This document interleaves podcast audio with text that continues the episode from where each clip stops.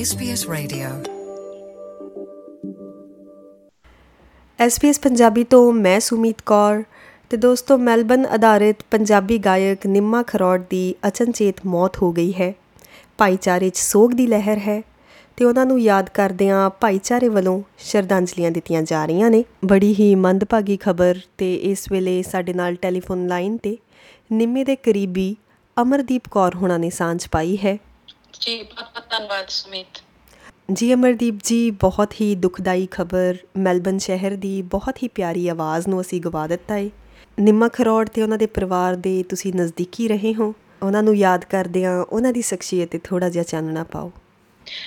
ਜੀ ਜੀ ਬਿਲਕੁਲ ਅਸਲ ਦੇ ਵਿੱਚ ਨਿੰਮੇ ਦੇ ਨਾਲ ਤਾਂ ਸਾਂਝ ਕਾਫੀ ਸਾਲਾਂ ਤੋਂ ਕਿਉਂਕਿ ਉਹ ਗਾਇਕੀ ਦੇ ਖੇਤਰ ਦੇ ਨਾਲ ਸੰਬੰਧ ਰੱਖਦਾ ਸੀ ਔਰ ਸਾਡਾ ਵੀ ਕਿਉਂਕਿ ਸਿੱਧਾ ਜਿਹੜਾ ਕਈ ਵਾਰ ਜਿਹੜੇ ਕਲਚਰਲ ਸ਼ੋਜ਼ ਵਗੈਰਾ ਹੁੰਦੇ ਆ ਹਨਾ?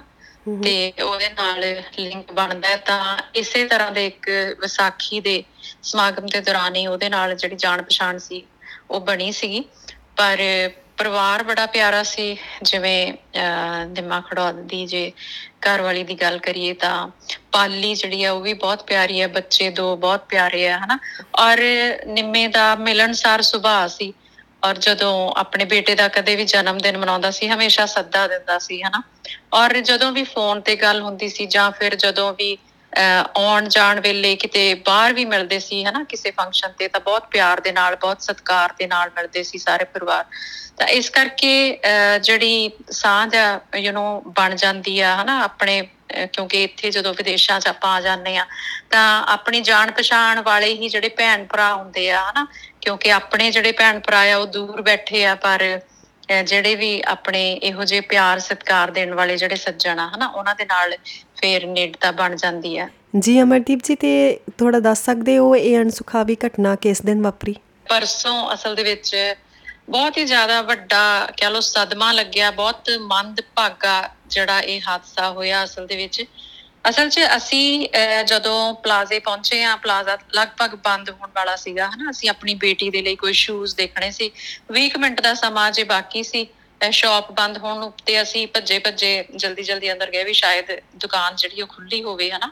ਤੇ ਜਲਦੀ ਜਲਦੀ ਜਦੋਂ ਅੰਦਰ ਗਏ ਦੁਕਾਨ ਅਜੇ ਖੁੱਲੀ ਸੀਗੀ ਤੇ ਜਲਦੀ ਜਲਦੀ ਅਸੀਂ ਸ਼ੂਜ਼ ਜਿਹੜੇ ਉਹ ਖਰੀਦ ਕੇ ਤੇ ਵਾਪਸ ਆਏ। ਜਦੋਂ ਤੱਕ ਅਸੀਂ ਪਾਰਕਿੰਗ 'ਚ ਵਾਪਸ ਆਏ ਅਸਲ ਦੇ ਵਿੱਚ ਤੇ ਪਾਰਕਿੰਗ ਦੇ ਵਿੱਚ ਅਹ, ਇੱਕ ਪੁਲਿਸ ਦੀ ਜਿਹੜੀ ਗੱਡੀ ਉਸੇ ਵੇਲੇ ਆ ਗਈ ਦੋ ਐਂਬੂਲੈਂਸ ਆ ਗਈਆਂ ਤੇ ਨਾਲ ਹੀ ਨਾਲ ਉਹਨਾਂ ਨੇ ਉਹ ਕਰਟਨਸ ਵਗੈਰਾ ਦੇ ਨਾਲ ਹਨਾ ਆਲੇ ਦੁਆਲੇ ਨੂੰ ਕਵਰ ਕਰ ਲਿਆ ਤੇ ਪਾਰਕਿੰਗ ਨੂੰ ਕਾਫੀ ਹੱਦ ਤੱਕ ਸੀਲ ਕਰ ਦਿੱਤਾ ਹਨਾ। ਉਸ ਵੇਲੇ ਸਾਡੀ ਸਮਝ 'ਚ ਨਹੀਂ ਆਇਆ ਕਿ ਅਹ, ਮਤਲਬ ਉੱਥੇ ਕੀ ਹੋ ਰਿਹਾ ਆ। ਕਦੇ ਦਿਮਾਗ 'ਚ ਆ ਰਿਹਾ ਸੀ ਕਿ ਸ਼ਾਇਦ ਹਨਾ ਕੋਈ ਪ੍ਰੈਗਨੈਂਟ ਲੇਡੀ ਹੋਣੀ ਆ ਸ਼ਾਇਦ ਕਿਸ ਕੋਈ ਡਿਲੀਵਰੀ ਕੇਸ ਆ।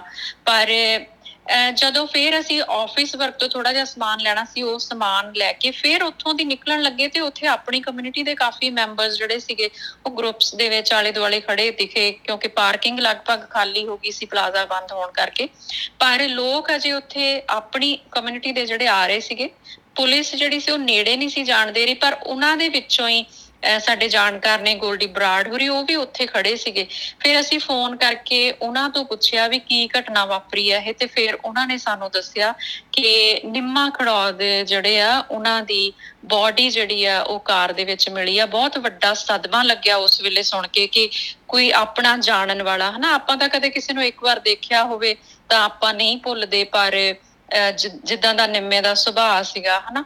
ਔਰ ਉਹ ਚੀਜ਼ ਜਿਹੜੀ ਉਹ ਇੱਕਦਮ ਜਦੋਂ ਸੁਣੀ ਆ ਤਾਂ ਯਕੀਨ ਨਹੀਂ ਹੋਇਆ ਤੇ ਪਾਲੀ ਨੂੰ ਮੈਂ ਕੰਟੈਕਟ ਕਰਨ ਦੀ ਕੋਸ਼ਿਸ਼ ਕੀਤੀ ਉਸ ਵੇਲੇ, ਉਹ ਵੀ ਸਦਮੇ ਚੋਂ ਤਾਂ ਬਹੁਤ ਵੱਡਾ, ਉਹਦੇ ਲਈ ਤਾਂ ਬਹੁਤ ਵੱਡਾ ਘਾਟਾ ਆ, ਖੈਰ। ਕਮਿਊਨਿਟੀ ਦੇ ਲਈ ਵੀ ਹੈਗਾ।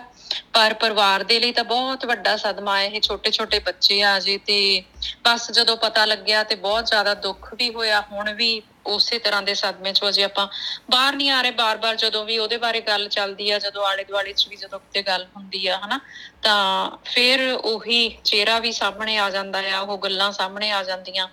ਤੇ ਬਹੁਤ ਜ਼ਿਆਦਾ ਦੁੱਖ ਲੱਗਦਾ ਕਿਉਂਕਿ ਅਹ, ਹੁਨਰਮੰਦ ਸੀ, ਹਨਾ? ਗਾਇਕੀ ਦਾ ਹੁਨਰ ਰੱਖਦਾ ਸੀਗਾ। ਬਹੁਤ ਸਾਰੇ ਇਨਾਮ ਆਪਣੇ ਉਹਨੇ ਕਾਲਜ ਟਾਈਮ ਜਿੱਤੇ ਹੋਏ ਸੀਗੇ। ਤੇ ਇਹੋ ਜੇ ਹੁਨਰਮੰਦ ਨੌਜਵਾਨ ਦਾ ਇਸ ਤਰ੍ਹਾਂ ਚਲੇ ਜਾਣਾ, ਮੈਨੂੰ ਲੱਗਦਾ ਵੀ ਸਾਰੇ ਭਾਈਚਾਰੇ ਦੇ ਲਈ ਵੀ ਬਹੁਤ ਵੱਡੀ ਦੁਖਦਾਈ ਘਟਨਾ ਹੈ। You're with SBS Radio